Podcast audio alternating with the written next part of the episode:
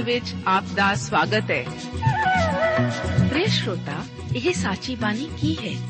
ਇਹ ਸਾਚੀ ਬਾਣੀ ਕਿਹਦੀ ਹੈ? ਹੋਰ ਇਹ ਸਾਨੂੰ ਕਿੱਥੇ ਮਿਲੂਗੀ? ਸ਼ਰੋਤਾ, ਇਹ ਸਾਚੀ ਬਾਣੀ ਦਾ ਸਾਡੇ ਜੀਵਨ 'ਚ ਕੀ ਲਾਭ ਹੈ? ਇਹਦਾ ਸਾਡੇ ਜੀਵਨ 'ਚ ਕੀ ਮੋਲ ਹੈ? ਇਹ ਸਾਰੇ ਪ੍ਰਸ਼ਨਾਂ ਦਾ ਉੱਤਰ ਸਾਨੂੰ ਇੱਕੋ ਹੀ ਜਗ੍ਹਾ 'ਚ ਲੱਭ ਸਕਦਾ ਹੈ। ਹੋਰ ਉਹ ਹੈ ਜੀਵਿਤ ਵਚਨ, ਧਰਮ ਸ਼ਾਸਤਰ, ਬਾਈਬਲ।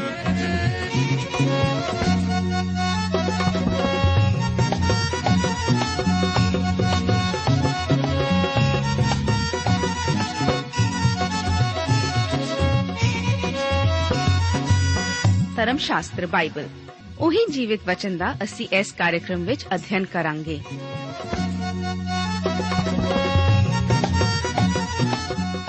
ਤੇ ਹੁਣ ਪਵਿੱਤਰ ਸ਼ਾਸਤਰ ਬਾਈਬਲ ਦਾ ਅਧਿਐਨ ਸ਼ੁਰੂ ਕਰਨ ਤੋਂ ਪਹਿਲਾਂ, ਆਈਏ ਅਸੀਂ ਆਪਣੇ ਮਨਾਂ ਨੂੰ ਤਿਆਰ ਕਰੀਏ ਇਸ ਭਜਨ ਦੁਆਰਾ।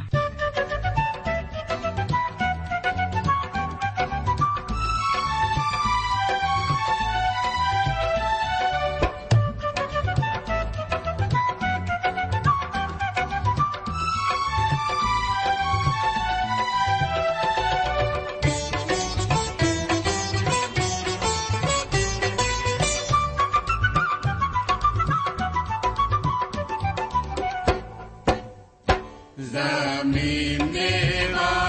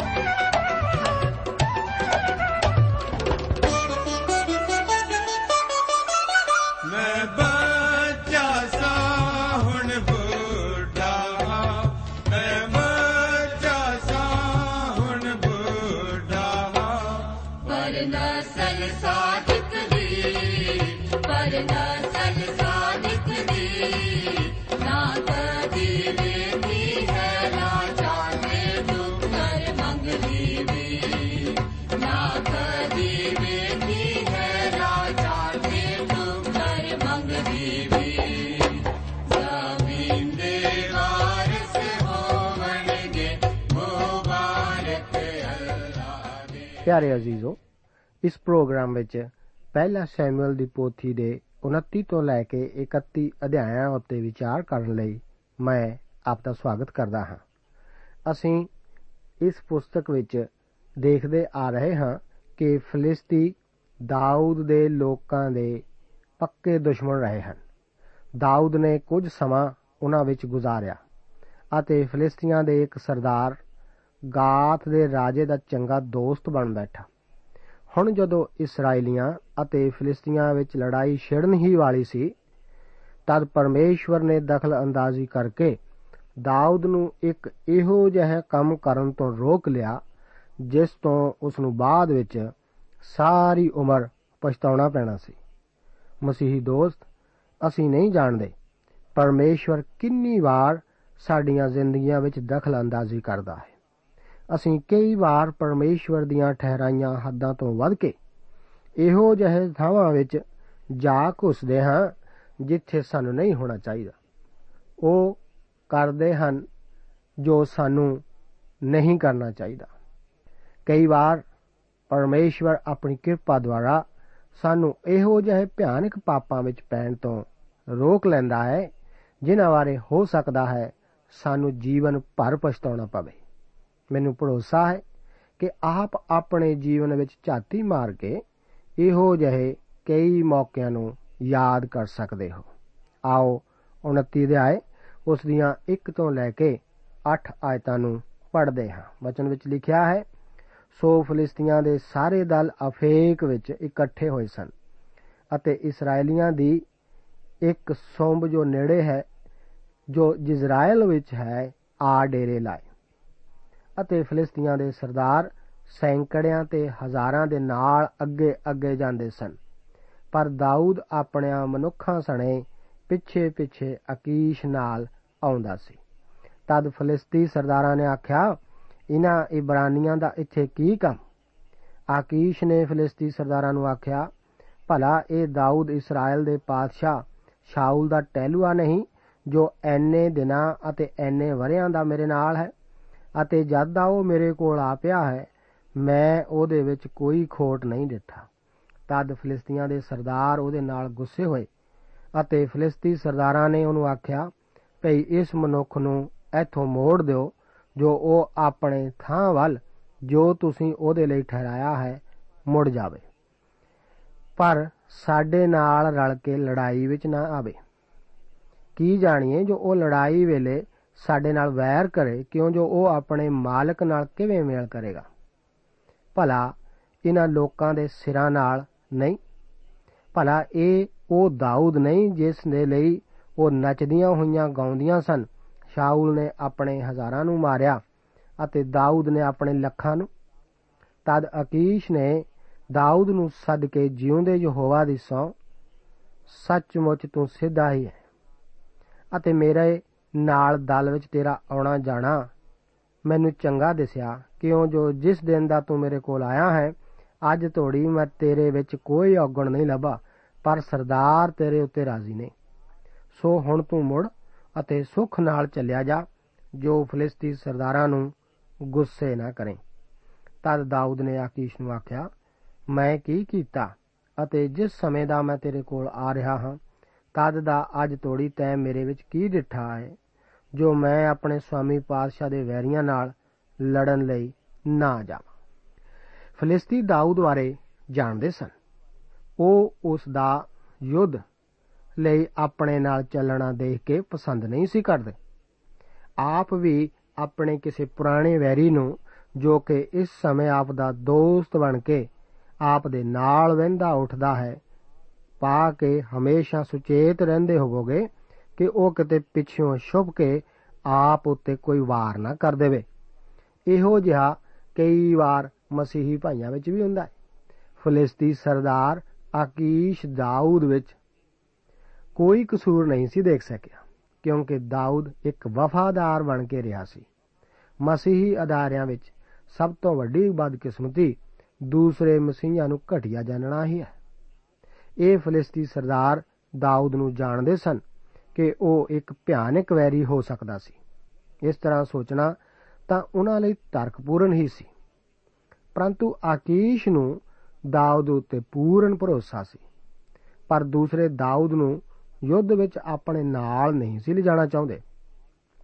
ਇਸ ਕਰਕੇ ਏਕਤਾ ਅਤੇ ਇੱਕ ਸੁਰਤਾ ਬਣਾਈ ਰੱਖਣ ਲਈ ਆਕੀਸ਼ ਦਾਊਦ ਨੂੰ ਵਾਪਸ ਭੇਜ ਦਿੰਦਾ ਹੈ। ਮੇਰੇ ਦੋਸਤ ਇਹ ਸਾਰਾ ਇੰਤਜ਼ਾਮ ਤਾਂ ਪਰਮੇਸ਼ਵਰ ਵੱਲੋਂ ਹੀ ਹੈ ਇਸ ਤਰ੍ਹਾਂ ਦਾਊਦ ਆਪਣੇ ਖੁਦ ਦੇ ਲੋਕਾਂ ਨਾਲ ਯੁੱਧ ਕਰਨ ਤੋਂ ਬਚ ਨਿਕਲਦਾ ਹੈ ਦਾਊਦ ਆਪਣੇ ਵਿਸ਼ਵਾਸ ਦੀ ਗਿਰਾਵਟ ਦੇ ਕਾਰਨ ਇਸਰਾਇਲ ਦੇਸ਼ ਵਿੱਚੋਂ ਬਾਹਰ ਕਦਮ ਰੱਖ ਕੇ ਪਰਮੇਸ਼ਵਰ ਦੀ ਇੱਛਾ ਤੋਂ ਵੀ ਬਾਹਰ ਹੋ ਰਿਹਾ ਸੀ ਉਸ ਨੇ ਇਸ ਤਰ੍ਹਾਂ ਆਪਣੇ ਜੀਵਨ ਵਿੱਚ ਪਾਪ ਦੇ ਦਾਖਲ ਹੋਣ ਦਾ ਰਾਹ ਖੋਲ੍ਹਿਆ ਸੀ ਪਰ ਰੋਚਕ ਗੱਲ ਤਾਂ ਇਹ ਹੈ, ਮੇਰੇ ਮਸੀਹੀ ਦੋਸਤ, ਕਿ ਜਦੋਂ ਪਰਮੇਸ਼ਵਰ ਦਾ ਇੱਕ ਬੱਚਾ ਪਰਮੇਸ਼ਵਰ ਦੀ ਇੱਛਾ ਤੋਂ ਬਾਹਰ ਕੁਕੇ ਕਦਮ ਚੁੱਕਦਾ ਹੈ, ਉਹ ਆਪਣੀ ਮੁਕਤੀ ਨਹੀਂ ਗਵਾਵੇਂਦਾ ਪਰ ਉਹ ਮੁਸੀਬਤ ਵਿੱਚ ਜ਼ਰੂਰ ਫਸ ਜਾਵੇਗਾ। ਜਦੋਂ ਵੀ ਆਪ ਪਰਮੇਸ਼ਵਰ ਦੀ ਇੱਛਾ ਤੋਂ ਦੂਰ ਜਾਓਗੇ, ਆਪ ਜ਼ਰੂਰ ਹੀ ਮੁਸੀਬਤ ਵਿੱਚ ਪੈ ਜਾਓਗੇ। ਦਾਊਦ ਅਜਿਹਾ ਕਰਕੇ ਇੱਕ ਭਿਆਨਕ ਪਾਪ ਕਰਨ ਵਾਲਾ ਹੀ ਸੀ ਜਦੋਂ ਪਰਮੇਸ਼ਵਰ ਨੇ ਖੁਦ ਦਖਲ ਅੰਦਾਜ਼ੀ ਕਰਕੇ ਉਸ ਨੂੰ ਬਚਾਇਆ ਸੀ। ਦਾਊਦ ਆਪਣੇ ਮਨੁੱਖਾਂ ਦੇ ਨਾਲ ਵਾਪਸ ਜ਼ਿਕਲਾਗ ਨੂੰ ਆਉਂਦਾ ਹੈ। ਪਰ ਅੱਗੇ ਕੀ ਹੁੰਦਾ ਹੈ, ਇਹ ਜਾਣਨ ਲਈ ਆਓ 30 ਅਧਿਆਏ ਉਸ ਦੀਆਂ 1 ਤੋਂ ਲੈ ਕੇ 8 ਆਇਤਾਂ ਨੂੰ ਅਸੀਂ ਪੜ੍ਹਦੇ ਹਾਂ।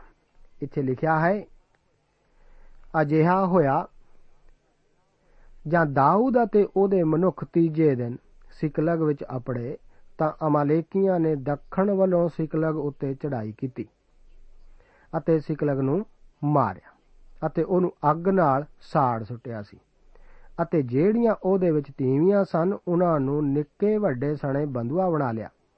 ਪਰ ਕਿਸੇ ਨੂੰ ਵੱਢਿਆ ਨਹੀਂ ਸੀ, ਸਗੋਂ ਉਹਨਾਂ ਨੂੰ ਨਾਲ ਲੈ ਕੇ ਆਪਣੇ ਰਾਹ ਤੁਰ ਗਏ। ਸੋ ਜਦ ਦਾਊਦ ਅਤੇ ਉਹਦੇ ਮਨੁੱਖ ਸ਼ਹਿਰ ਵਿੱਚ ਵੜੇ ਤਾਂ ਵੇਖੋ, ਉਹ ਅੱਗ ਨਾਲ ਸੜਿਆ ਪਿਆ ਹੈ। ਅਤੇ ਉਹਨਾਂ ਦੀਆਂ ਤੀਵੀਆਂ ਅਤੇ ਉਹਨਾਂ ਦੇ ਪੁੱਤਰ ਅਤੇ ਉਹਨਾਂ ਦੀਆਂ ਧੀਆਂ ਸਾਰੇ ਬੰਦੂਏ ਹੋ ਗਏ ਸਨ। ਤਾਂ ਦਾਊਦ ਅਤੇ ਉਹਦੇ ਨਾਲ ਦੇ ਲੋਕ ਉੱਚੀ ਆਵਾਜ਼ ਨਾਲ ਅਜਿਹੇ ਰੋਏ ਜੋ ਹੋਰ ਰੋਣ ਦਾ ਉਹਨਾਂ ਵਿੱਚ ਜ਼ੋਰ ਨਾ ਰਿਹਾ। ਦਾਊਦ ਦੀਆਂ ਦੋਵੇਂ ਪਤਨੀਆਂ ਜਿਜ਼ਰਾਈਲੀ ਅਹੀਨੋਅਮ ਅਤੇ ਅਬੀਗੈਲ ਵੀ, ਜੋ ਅੱਗੇ ਕਰਮਲੀ ਨਾਬਾਲ ਦੀ ਤੀਮੀ ਸੀ ਬੰਦਨਾ ਬਣ ਗਈਆਂ ਸਨ। ਦਾਊਦ ਵੱਡਾ ਔਖਾ ਹੋਇਆ। ਕਿਉਂ ਜੋ ਲੋਕ ਉਹਨੂੰ ਵੱਟੇ ਮਾਰਨ ਦਾ ਉਪਾਅ ਕਰਦੇ ਸਨ। ਇਸ ਲਈ ਜੋ ਸਭੇ ਆਪੋ ਆਪਣੇ ਪੁੱਤਰਾਂ ਧੀਆਂ ਵੱਲੋਂ ਬਹੁਤ ਦੁਖੀ ਸਨ, ਪਰ ਦਾਊਦ ਨੇ ਯਹੋਵਾ ਆਪਣੇ ਪਰਮੇਸ਼ਵਰ ਵੱਲ ਆਪਣੇ ਮਨ ਨੂੰ ਤਕੜਾ ਕੀਤਾ ਅਤੇ ਦਾਊਦ ਨੇ ਇਹੀ ਮਲਕ ਦੇ ਪੁੱਤਰ ਅਬਿਆਥਾਰ ਜਾਜਕ ਨੂੰ ਆਖਿਆ, ਮੈਂ ਤੇਰੇ ਅੱਗੇ ਬੇਨਤੀ ਕਰਨਾ ਜੋ ਇੱਥੋਂ ਮੇਰੇ ਕੋਲ ਅਫੇਦ ਲੈ ਸੋ ਅਬਿਆਥਾਰ ਉੱਥੇ ਦਾਊਦ ਕੋਲ ਅਫੋਦ ਲੈ ਆਇਆ। ਤਾਂ ਦਾਊਦ ਨੇ ਯਹੋਵਾ ਕੋਲੋਂ ਗੱਲ ਪੁੱਛੀ ਅਤੇ ਆਖਿਆ, ਮੈਂ ਉਸ ਦਲ ਦੇ ਮਗਰ ਪਵਾਂ ਕਿ ਨਾ? ਕੀ ਮੈਂ ਉਹਨਾਂ ਕੋਲ ਅਪੜਾਂਗਾ ਜਾਂ ਨਹੀਂ? ਉਸਨੇ ਉੱਤਰ ਦਿੱਤਾ, ਮਗਰ ਪੈ, ਕਿਉਂ ਜੋ ਜ਼ਰੂਰ ਤੂੰ ਉਹਨਾਂ ਕੋਲ ਆਪੜੇਗਾ ਅਤੇ ਨਿਸ਼ੰਗ ਤੂੰ ਉਹਨਾਂ ਕੋਲੋਂ ਸਭ ਕੁਝ ਛੁਡਾ ਲਵੇਂਗਾ। ਸੋ ਦਾਊਦ ਤੁਰਿਆ। ਉਹ ਅਤੇ ਉਹਦੇ ਨਾਲ ਦੇ 600 ਮਨੁੱਖ ਅਤੇ ਬਸੋਰ ਦੇ ਨਾਲੇ ਤੋੜੀ ਆਏ ਅਤੇ ਉਹਦੇ ਪਿੱਛੇ ਛੱਡੇ ਗਏ। ਸੋ ਉੱਥੇ ਹੀ ਰਹੇ। ਪਰ ਦਾਊਦ ਮਗਰ ਲੱਗਾ ਰਿਹਾ। ਉਹ ਅਤੇ 400 ਮਨੁੱਖ ਕਿਉਂ ਜੋ 200 ਪਿੱਛੇ ਰਹਿ ਗਏ ਸਨ, ਜੋ ਅਜਿਹੇ ਥੱਕ ਗਏ ਸਨ, ਭਈ ਬਸੋਰ ਦੇ ਨਾਲੇ ਦੇ ਪਾਰ ਨਾ ਲੰਘ ਸਕੇ। ਤਾਂ ਉਹਨਾਂ ਨੇ ਰੜੇ ਵਿੱਚ ਇੱਕ ਮਿਸਰੀ ਲੱਭਾ ਜੋ ਉਹਨੂੰ ਦਾਊਦ ਕੋਲ ਲੈ ਆਏ ਅਤੇ ਉਹਨੂੰ ਰੋਟੀ ਦਿੱਤੀ ਔਰ ਉਹਨੇ ਖਾਧੀ ਅਤੇ ਉਹਨੂੰ ਪਾਣੀ ਵੀ ਪਿਲਾਇਆ। ਹੁਣ ਜਦੋਂ ਦਾਊਦ ਆਪਣੇ ਮਨੁੱਖਾਂ ਨਾਲ ਵਾਪਸ ਸਿਕਲਾਗ ਨੂੰ ਆਉਂਦਾ ਹੈ, ਤਾਂ ਇਹ ਸ਼ਹਿਰ ਜਲਾਇਆ ਹੋਇਆ ਅਤੇ ਉਹਨਾਂ ਦੇ ਬੱਚੇ ਅਤੇ ਔਰਤਾਂ ਨੂੰ ਬੰਦੀ ਬਣਾ ਕੇ ਅਮਾਲੇਕੀ ਆਪਣੇ ਨਾਲ ਲੈ ਗਏ ਸਨ। ਇਹਨਾਂ ਬੰਦੀ ਬਣਾਇਆ ਹੋਇਆਂ ਵਿੱਚ ਦਾਊਦ ਦੀ ਆਪਣੀ ਪਤਨੀ ਅਬੀਗੈਲ ਵੀ ਸੀ, ਜੋ ਕਿ ਇੱਕੋ ਇੱਕ ਇਹੋ ਜਿਹੀ ਔਰਤ ਸੀ, ਜਿਸ ਵਿੱਚ ਦਾਊਦ ਨੂੰ ਬਰਕਤ ਮਿਲੀ ਸੀ। ਲੋਕ ਦਾਊਦ ਨਾਲ ਨਾਰਾਜ਼ ਹੋ ਕੇ ਉਸ ਨੂੰ ਪਥਰਾਓ ਕਰਨ ਲਈ ਤਿਆਰ ਸਨ। ਉਹ ਸਿਕਲਾਗ ਤੋਂ ਜਾਣ ਲਈ ਦਾਊਦ ਨੂੰ ਦੋਸ਼ੀ ਠਹਿਰਾ ਰਹੇ ਸਨ। ਦਾਊਦ ਨੂੰ ਇਸ ਵੱਡੀ ਗਲਤੀ ਲਈ ਕਸੂਰਵਾਰ ਠਹਿਰਾਇਆ ਜਾ ਰਿਹਾ ਸੀ। ਕਈ ਲੋਕ ਦਾਊਦ ਦੁਆਰਾ ਗੋਲੀਅਥ ਨੂੰ ਇੱਕ ਛੋਟਾ ਆਜੜੀ ਬਾਲਕ ਹੁੰਦੇ ਹੋਏ ਕਤਲ ਕਰਨ ਬਾਰੇ ਜਾਣਦੇ ਸਨ ਜਾਂ ਫਿਰ ਉਹ ਦਾਊਦ ਦੀ ਜ਼ਿੰਦਗੀ ਦੇ ਕਾਲੇ ਪੱਖ ਭਾਵ ਉਸ ਦੁਆਰਾ ਬਾਤਸ਼ੇਬਾ ਨਾਲ ਕੀਤੇ ਕੁਕਰਮ ਨੂੰ ਹੀ ਯਾਦ ਰੱਖਦੇ ਹਨ ਅਤੇ ਇਹ ਭੁੱਲ ਜਾਂਦੇ ਹਨ ਕਿ ਉਹ ਵੀ ਸਾਡੇ ਸਭ ਵਾਂਗ ਇੱਕ ਮਨੁੱਖੀ ਪ੍ਰਾਣੀ ਹੀ ਸੀ। ਉਸ ਨੇ ਵੀ ਸਾਡੇ ਵਾਂਗ ਕਈ ਗਲਤੀਆਂ ਕੀਤੀਆਂ ਸਨ। ਇਸਰਾਇਲ ਤੋਂ ਬਾਹਰ, ਫਲਸਤੀਆਂ ਵਿੱਚ ਜਾ ਕੇ ਵਸਣਾ ਵੀ ਉਸ ਦੀ ਇੱਕ ਵੱਡੀ ਗਲਤੀ ਹੀ ਸੀ। ਕਿਉਂਕਿ ਹੁਣ ਹਰ ਮਨੁੱਖ ਨੂੰ ਆਪਣੇ ਪੁੱਤਰਾਂ ਅਤੇ ਕਾਫੀ ਦੁਖੀ ਹੋਣਾ ਪਿਆ। ਇਸ ਕਰਕੇ ਹੁਣ ਉਹ ਦਾਊਦ ਨੂੰ ਪਥਰਾਓ ਕਰਨ ਲਈ ਤਿਆਰ ਸਨ। ਪਰ ਗੌਰ ਕਰੋ ਕਿ ਅਜਿਹਾ ਨਹੀਂ ਜਾਪਦਾ ਕਿ ਉਹ ਆਪਣੀਆਂ ਪਤਨੀਆਂ ਕਰਕੇ ਵੀ ਦੁਖੀ ਸਨ। ਕੀ ਆਪ ਜਾਣਦੇ ਹੋ ਕਿ ਅਜਿਹਾ ਕਿਉਂ? ਉਹ ਸੋਚਦੇ ਹਨ ਕਿ ਉਹਨਾਂ ਦੀਆਂ ਪਤਨੀਆਂ ਨੂੰ ਮਾਰ ਦਿੱਤਾ ਗਿਆ ਹੈ।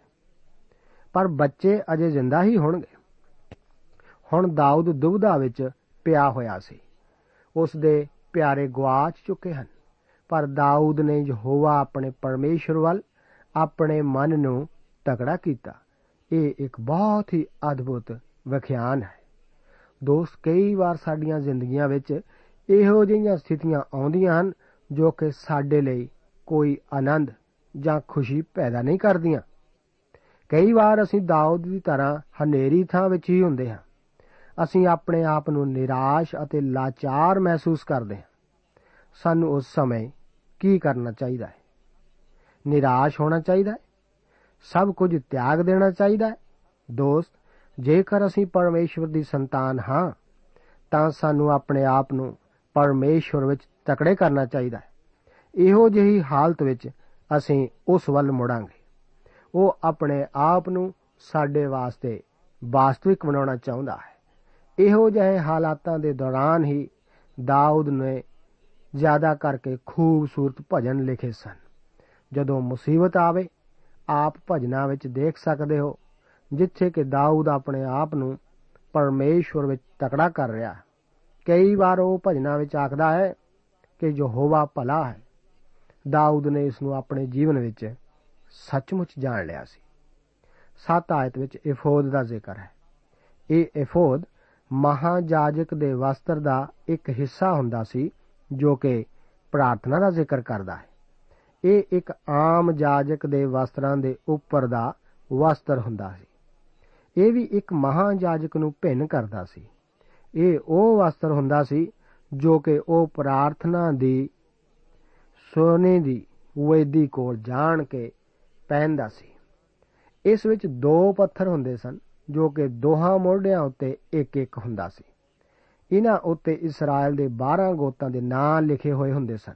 ਇਸ ਤਰ੍ਹਾਂ ਇਹ ਮਹਾਜਾਜਕ ਆਪਣੇ ਮੋਢਿਆਂ ਉੱਤੇ ਇਸਰਾਇਲ ਨੂੰ ਚੁੱਕ ਕੇ ਪ੍ਰਾਰਥਨਾ ਦੀ ਵੇਦੀ ਕੋਲ ਲਿਆਉਂਦਾ ਸੀ। ਇਹ ਸਾਡੇ ਪ੍ਰਧਾਨ ਮਹਾਜਾਜਕ ਪ੍ਰਭੂ ਯੀਸ਼ੂ ਮਸੀਹ ਦੀ ਤਸਵੀਰ ਹੀ ਹੈ, ਜੋ ਕਿ ਸਾਨੂੰ ਆਪਣੇ ਮੋਢਿਆਂ ਉੱਤੇ ਚੁੱਕੀ ਫਿਰਦਾ ਹੈ। ਇਬਰਾਨੀਆਂ ਦੀ ਪੱਤਰੀ 7 ਅਧਿਆਇ ਉਸ ਦੀ 25 ਆਇਤ ਦੇ ਵਚਨ ਹਨ, ਇਸ ਲਈ ਉਹ ਉਹਨਾਂ ਦਾ, ਜਿਹੜੇ ਉਹਦੇ ਰਾਹੀਂ ਪਰਮੇਸ਼ਵਰ ਦੇ ਕੋਲ ਆਉਂਦੇ ਹਨ ਪੂਰਾ ਨਿਸਤਾਰਾ ਕਰ ਸਕਦਾ ਹੈ। ਕਿਉਂ ਜੋ ਉਹ ਉਹਨਾਂ ਦੀ ਸਿਫਾਰਿਸ਼ ਕਰਨ ਨੂੰ ਸਦਾ ਜਿਉਂਦਾ ਹੈ। ਇਹ ਇਫੋਦ ਵਾਲਾ ਵਸਤਰ ਪਹਿਨ ਕੇ ਦਾਊਦ ਪਰਮੇਸ਼ਵਰ ਕੋਲੋਂ ਉਸ ਦੀ ਇੱਛਾ ਪੁੱਛਣ ਗਿਆ ਸੀ। ਉਸ ਨੇ ਆਪਣੇ ਮਹਾਜਾਜਕ ਨਾਲ ਇਸ ਬਾਰੇ ਗੱਲਬਾਤ ਕੀਤੀ ਸੀ, ਜੋ ਕਿ ਉਸ ਦਾ ਇਯਾਲੀ ਸੀ। ਦਾਊਦ ਨੇ ਪਰਮੇਸ਼ਰ ਕੋਲ ਆਪਣੀ ਅਰਜ਼ ਕੀਤੀ ਅਤੇ ਪ੍ਰਭੂ ਨੇ ਉਸ ਨੂੰ ਦੁਸ਼ਮਣ ਦੇ ਪਿੱਛੇ ਪੈਣ ਲਈ ਤਕੜਾ ਕੀਤਾ। ਜਦੋਂ ਉਹ ਦੁਸ਼ਮਣ ਦੇ ਪਿੱਛੇ ਪਏ ਹੋਏ ਸਨ, ਤਾਂ ਉਹਨਾਂ ਨੂੰ ਰੜੇ ਵਿੱਚ ਇੱਕ ਮਿਸਰੀ ਲੱਭਾ, ਜੋ ਕਿ ਬਿਮਾਰ ਹੋਣ ਕਰਕੇ ਉੱਥੇ ਹੀ ਅਮਾਲੇਕੀਆਂ ਦੁਆਰਾ ਛੱਡ ਦਿੱਤਾ ਗਿਆ ਸੀ। ਜਦੋਂ ਉਸਨੇ ਰੋਟੀ ਪਾਣੀ ਖਾਧਾ, ਤਦ ਉਸਨੇ ਦਾਊਦ ਨੂੰ ਦੱਸਿਆ ਕਿ ਜ਼ਿਕਲਾਗ ਵਿਖੇ ਕੀ ਕੁਝ ਹੋਇਆ। ਫਿਰ ਉਸਨੇ ਦਾਊਦ ਦੀ ਅਮਲੇਕੀਆਂ ਤੱਕ ਪਹੁੰਚ ਬਣਾਈ। ਹੁਣ ਦਾਊਦ ਅਮਾਲੇਕੀਆਂ ਉਤੇ ਅਚਾਨਕ ਹਮਲਾ ਕਰਦਾ ਹੈ, ਜਦੋਂ ਕਿ ਉਹ ਲੁੱਟਦੇ ਮਾਲ ਨੂੰ ਆਪਸ ਵਿੱਚ ਹੀ ਵੰਡ ਰਹੇ ਸਨ। ਲੜਾਈ ਦੇ ਖਤਮ ਹੋਣ ਤੋਂ ਬਾਅਦ ਦਾਊਦ ਆਪਣੀਆਂ ਪਤਨੀਆਂ, ਬੱਚਿਆਂ, ਇਜੜਾਂ ਸਮੇਤ ਸਿਕਲਾਗ ਨੂੰ ਪਰਤ ਆਇਆ। ਆਖਰ ਵਿੱਚ ਅਸੀਂ 31 ਅਧਿਆਏ ਵਿੱਚ ਸਾਊਲ ਅਤੇ ਯੋਨਾਥਨ ਦੇ ਲੜਾਈ ਵਿੱਚ ਮਾਰੇ ਜਾਣ ਦਾ ਜ਼ਿਕਰ ਪੜ੍ਹਦੇ ਹਾਂ। ਫਿਲਿਸਤੀਨੀ ਇਸرائیਲੀਆਂ ਨਾਲ ਲੜ ਰਹੇ ਸਨ। ਦਾਊਦ ਇਸ ਯੁੱਧ ਵਿੱਚ ਸ਼ਾਮਲ ਨਹੀਂ ਸੀ। ਪਰਮੇਸ਼ਵਰ ਦੇ ਇੰਤਜ਼ਾਮ ਨੇ ਹੀ ਉਸ ਨੂੰ ਇਸ ਤੋਂ ਬਾਹਰ ਰੱਖਿਆ ਸੀ, ਕਿਉਂਕਿ ਫਿਲਿਸਤੀਆਂ ਨੇ ਉਸ ਉੱਤੇ ਵਿਸ਼ਵਾਸ ਨਹੀਂ ਸੀ ਕੀਤਾ।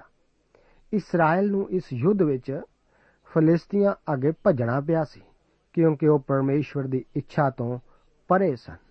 ਇਸੇ ਕਰਕੇ ਅਸੀਂ ਦੇਖਦੇ ਹਾਂ ਕਿ ਜਦੋਂ ਸ਼ਾਉਲ ਪਰਮੇਸ਼ਵਰ ਕੋਲੋਂ ਇਸ ਮਾਮਲੇ ਵਿੱਚ ਦਿਸ਼ਾ ਨਿਰਦੇਸ਼ ਪੁੱਛਣ ਜਾ ਰਿਹਾ ਸੀ, ਤਦ ਪਰਮੇਸ਼ਵਰ ਚੁੱਪ ਰਿਹਾ। ਇਸੇ ਕਰਕੇ ਸ਼ਾਉਲ ਐਂਦੋਰ ਦੀ ਜਾਦੂਗਰਨੀ ਵੱਲ ਗਿਆ ਸੀ। ਸ਼ਾਉਲ ਦੀ ਬਗਾਵਤ ਅਤੇ ਪਾਪ ਕਰਕੇ ਹੀ ਪਰਮੇਸ਼ਵਰ ਨੇ ਉਸ ਨੂੰ ਉੱਤਰ ਨਹੀਂ ਸੀ ਦਿੱਤਾ ਅਤੇ ਨਾ ਹੀ ਉਸ ਦੀ ਰੱਖਿਆ ਕਰਦੀ ਹੈ ਆਓ 31 ਅਧਿਆਏ ਉਸ ਦੀਆਂ 1 ਤੋਂ ਲੈ ਕੇ 13 ਆਇਤਾਂ ਨੂੰ ਪਰਮੇਸ਼ਵਰ ਦੇ ਵਚਨ ਵਿੱਚੋਂ ਪੜ੍ਹਦੇ ਹਾਂ। ਇੱਥੇ ਲਿਖਿਆ ਹੈ ਫੇਰ ਫਲਿਸਤੀਆਂ ਨੇ ਇਸਰਾਇਲ ਨਾਲ ਲੜਾਈ ਕੀਤੀ ਅਤੇ ਇਸرائیਲੀ ਮਨੁੱਖ ਫਿਲਿਸਤੀਆਂ ਦੇ ਅੱਗੋਂ ਨੱਠੇ ਅਤੇ ਗਿਲਬੋਆ ਦੇ ਪਹਾੜ ਵਿੱਚ ਫੱਟੜ ਹੋ ਕੇ ਡਿੱਗ ਪਏ ਅਤੇ ਫਿਲਿਸਤੀਆਂ ਨੇ ਸ਼ਾਉਲ ਅਤੇ ਉਹਦੇ ਪੁੱਤਰਾਂ ਦਾ ਡਾਢਾ ਪਿੱਛਾ ਕੀਤਾ ਅਤੇ ਜੋਨਾਥਨ ਅਤੇ ਅਬੀਨਾਦਾਬ ਅਤੇ ਮਲਕੀਸ਼ੂਆ ਸ਼ਾਉਲ ਦੇ ਪੁੱਤਰਾਂ ਨੂੰ ਵੱਢ ਸੁੱਟਿਆ ਅਤੇ ਸ਼ਾਉਲ ਉੱਤੇ ਵੀ ਵੱਡੀ ਲੜਾਈ ਵੱਧ ਗਈ ਅਤੇ ਤੀਰ ਅੰਦਾਜ਼ਾਂ ਨੇ ਉਹਨੂੰ ਲੱਭਾ ਅਤੇ ਤੀਰ ਅੰਦਾਜ਼ਾਂ ਦੇ ਹੱਥੋਂ ਉਹ ਵੱਡਾ ਫਟਿਆ ਗਿਆ।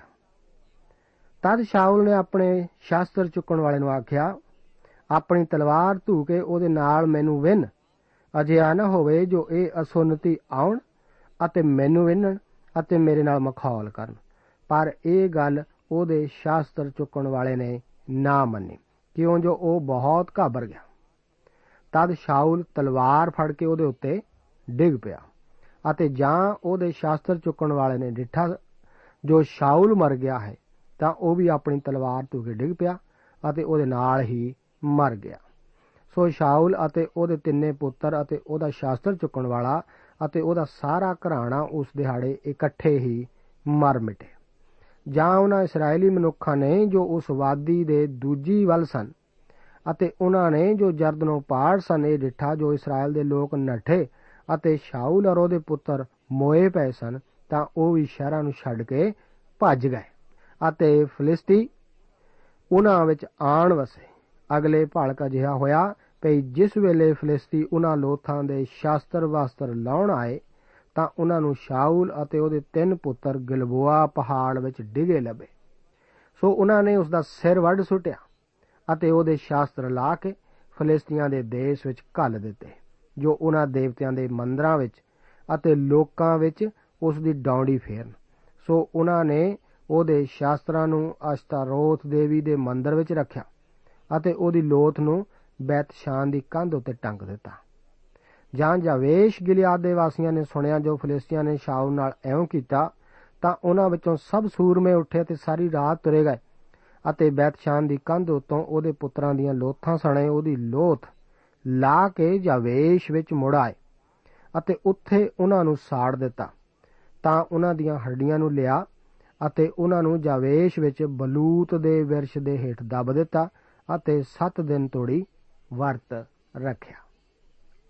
ਸ਼ੁਰੂ ਤੋਂ ਹੀ ਇਹ ਯੁੱਧ ਫਲਿਸਤੀਆਂ ਦੇ ਪੱਖ ਵਿੱਚ ਨਹੀਂ ਸੀ ਰਿਹਾ। ਇਹ ਸ਼ਾਉਲ ਦੇ ਅੰਤ ਦੀ ਸ਼ੁਰੂਆਤ ਹੀ ਸੀ।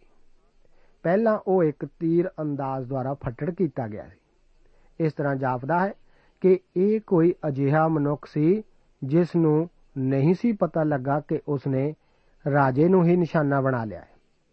ਇਹ ਬੜੇ ਦੁੱਖ ਦੀ ਗੱਲ ਹੈ ਕਿ ਜੋਨਾਥਨ ਵੀ ਇਸੇ ਯੁੱਧ ਵਿੱਚ ਮਾਰਿਆ ਗਿਆ ਸੀ। ਇਹ ਬਹੁਤ ਹੀ ਧਿਆਨ ਦੇਣ ਯੋਗ ਗੱਲ ਹੈ। ਕਿਉਂਕਿ ਇੱਕ ਹੋਰ ਮੌਕੇ ਤੇ ਇਹ ਜੋਨਾਥਨ ਹੀ ਸੀ ਜਿਸ ਨੇ ਫਿਲਿਸਤੀਆਂ ਦੇ ਨਾਲ ਲੜਦੇ ਵਕਤ 250 ਮਨੁੱਖਾਂ ਨੂੰ ਕਤਲ ਕੀਤਾ ਸੀ। ਜੇਕਰ ਪਰਮੇਸ਼ਵਰ ਆਪਣੇ ਵੱਲੋਂ ਦਖਲ ਅੰਦਾਜ਼ੀ ਨਾ ਕਰਦਾ, ਤਾਂ ਹੋ ਸਕਦਾ ਸੀ ਕਿ ਇਸ ਯੁੱਧ ਵਿੱਚ ਦਾਊਦ ਅਤੇ ਯੋਨਾਥਨ ਇੱਕ ਦੂਸਰੇ ਦੇ ਵਿਰੁੱਧ ਹੀ ਲੜ ਰਹੇ ਹੁੰਦੇ। ਜਦੋਂ ਸ਼ਾਉਲ ਨੇ ਦੇਖਿਆ ਕਿ ਉਹ ਬੁਰੀ ਤਰ੍ਹਾਂ ਜ਼ਖਮੀ ਹੋ ਚੁੱਕਾ ਹੈ, ਤਦ ਉਸਨੇ ਮਹਿਸੂਸ ਕੀਤਾ ਕਿ ਦੁਸ਼ਮਣ ਆ ਕੇ ਉਸ ਨੂੰ ਟਿਚਕਰਾਂ ਕਰਨਗੇ। ਮੇਰੇ ਵਿਚਾਰ ਅਨੁਸਾਰ ਉਹ ਠੀਕ ਹੀ ਸੀ, ਕਿਉਂਕਿ ਸ਼ਾਉਲ ਵੀ ਇੱਕ ਘਮੰਡੀ ਅਤੇ ਹਉਮੈਵਾਦੀ ਮਨੁੱਖ ਸੀ ਅਤੇ ਉਹ ਨਹੀਂ ਸੀ ਚਾਹੁੰਦਾ ਕਿ ਉਸ ਦਾ ਅੰਤ ਇਹੋ ਜਿਹਾ ਹੋਵੇ। ਉਸ ਦਾ ਸ਼ਾਸਤਰ ਚੁੱਕਣ ਵਾਲਾ ਡਰਦਾ ਸੀ। ਜਦੋਂ ਕਿ ਉਹ ਰਾਜੇ ਉੱਤੇ ਆਪਣਾ ਹੱਥ ਚੁੱਕੇ, ਜਦੋਂ ਸ਼ਾਉਲ ਨੇ ਉਸ ਨੂੰ ਤਲਵਾਰ ਨਾਲ ਸ਼ਾਉਲ ਨੂੰ ਵਿੰਨਣ ਲਈ ਕਿਹਾ ਉਸ ਦੇ ਸ਼ਾਸਤਰ ਜੋ ਉਸ ਨੇ ਗੋਲੀਅਥ ਨੂੰ ਵੱਢਣ ਵਕਤ ਦਾਊਦ ਨੂੰ ਪਹਿਨਾਉਣੇ ਚਾਹੇ ਸਨ, ਹੁਣ ਉਹ ਫਲਿਸਤੀਆਂ ਵਿੱਚ ਭੇਜੇ ਗਏ ਸਨ। ਜੇਕਰ ਦਾਊਦ ਸ਼ਾਉਲ ਦੇ ਆਸਤਰਾਂ ਸ਼ਾਸਤਰਾਂ ਨਾਲ ਗੋਲੀਅਥ ਉੱਤੇ ਜਿੱਤ ਪਾਉਂਦਾ, ਤਾਂ ਜਿੱਤ ਦਾ ਸਿਹਰਾ ਸ਼ਾਉਲ ਨੂੰ ਹੀ ਜਾਣਾ ਸੀ। ਜਦੋਂ ਜੋਨਾਥਨ ਨੇ ਫਤਿਹ ਪਾਈ ਸੀ, ਤਦ ਤੁਰੀ ਸ਼ਾਉਲ ਨੇ ਵਜਾਈ ਸੀ ਅਤੇ ਇਹ ਜਿੱਤ ਦਾ ਸਿਹਰਾ ਆਪਣੇ ਉੱਤੇ ਲਿਆ ਸੀ। ਇਸ ਤਰ੍ਹਾਂ ਪਹਿਲਾ ਸ਼ੈਮੂਅਲ ਦੀ ਪੋਥੀ ਦਾ ਅੰਤ ਹੁੰਦਾ ਹੈ। ਪਰ ਇਹ ਇਸ ਕਹਾਣੀ ਦਾ ਅੰਤ ਨਹੀਂ ਹੈ। ਦੂਸਰਾ ਸ਼ੈਮੂਅਲ ਦੀ ਪੋਥੀ ਵਿੱਚ ਅਸੀਂ ਇਸ ਕਹਾਣੀ ਬਾਰੇ ਹੋਰ ਜ਼ਿਆਦਾ ਵਿਚਾਰ ਕਰਾਂਗੇ। ਸ਼ਾਉਲ ਨੇ ਪਰਮੇਸ਼ਵਰ ਦੀ ਆਗਿਆ ਦੀ ਉਲੰਘਣਾ ਕਰਕੇ ਅਮਾਲੇਕੀਆਂ ਨੂੰ ਬਚਾਇਆ ਸੀ। ਜਿਸ ਕਰਕੇ ਸ਼ੈਮੂਅਲ ਨੇ ਸ਼ਾਉਲ ਨੂੰ ਝਿੜਕਦੇ ਹੋਏ ਕਿਹਾ ਸੀ ਕਿ ਆਗਿਆ ਪਾਲਨ ਬਲੀ ਚੜਾਉਣ ਨਾਲੋਂ ਅਤੇ ਸੁਣਨਾ ਲੇਲਿਆਂ ਦੀ ਚਰਬੀ ਨਾਲੋਂ ਚੰਗਾ ਹੈ। ਅਸੀਂ ਇਸ ਬਾਰੇ ਦੇਖਣਗੇ ਕਿ ਇਹ ਅਮਲੇਕੀ ਹੀ ਹੋ ਸਕਦੇ ਹਨ ਜਿਨ੍ਹਾਂ ਨੇ ਅਸਲ ਵਿੱਚ ਸ਼ਾਉਲ ਨੂੰ ਮਾਰਿਆ ਸੀ। ਦੂਸਰਾ ਸ਼ੈਮੂਅਲ ਦੀ ਪੋਥੀ ਇਸ ਬਾਰੇ ਸਾਨੂੰ ਹੋਰ ਜਾਣਕਾਰੀ ਦੇਵੇਗੀ। ਪ੍ਰਭੂ ਆਪ ਨੂੰ ਅੱਜ ਦੇ ਇਹਨਾਂ ਵਚਨਾਂ ਨਾਲ ਅਸੀਸ ਦੇਵੇ। ਜੈ ਮਸੀਹ ਦੇ। ਦੋਸਤੋ ਸਾਨੂੰ ਉਮੀਦ ਹੈ ਕਿ ਇਹ ਕਾਰਜਕ੍ਰਮ ਤੁਹਾਨੂੰ ਪਸੰਦ ਆਇਆ ਹੋਵੇਗਾ। ਤੇ ਇਹ ਕਾਰਜਕ੍ਰਮ ਸੁਣ ਕੇ ਤੁਹਾਨੂੰ ਬਰਕਤਾਂ ਮਿਲੀਆਂ ਹੋਣਗੀਆਂ। ਜੇ ਤੁਸੀਂ ਇਹ ਕਾਰਜਕ੍ਰਮ ਦੇ ਬਾਰੇ ਕੁਝ ਪੁੱਛਣਾ ਚਾਹੁੰਦੇ ਹੋ, ਤੇ ਸਾਨੂੰ ਇਸ ਪਤੇ ਤੇ ਲਿਖੋ। Program Sachi Bani, post box number 1715 sector 36 Chandigarh 160036 ਪਤਾ ਇੱਕ ਵਾਰ ਫੇਰ ਸੁਣ ਲਓ। Program Sachi Bani post box number 1715 sector 36 Chandigarh 160036 ਸਾਡਾ ਈਮੇਲ ਪਤਾ ਹੈ punjabi ttb at twr.in ਪਤਾ ਇੱਕ ਵਾਰ ਫੇਰ ਸੁਣ ਲਓ punjabi ttb at twr.in ਹੁਣ ਸਾਡੇ ਪ੍ਰੋਗਰਾਮ ਦਾ ਸਮੇਂ ਸਮਾਪਤ ਹੁੰਦਾ ਹੈ। ਉਮੀਦ ਹੈ ਅਗਲੇ ਪ੍ਰੋਗਰਾਮ ਵਿੱਚ ਤੁਹਾਡੇ ਨਾਲ ਫੇਰ ਪੇਂਟ ਹੋਏਗੀ। ਰੱਬ ਤੁਹਾਨੂੰ ਬਰਕਤ ਦੇ।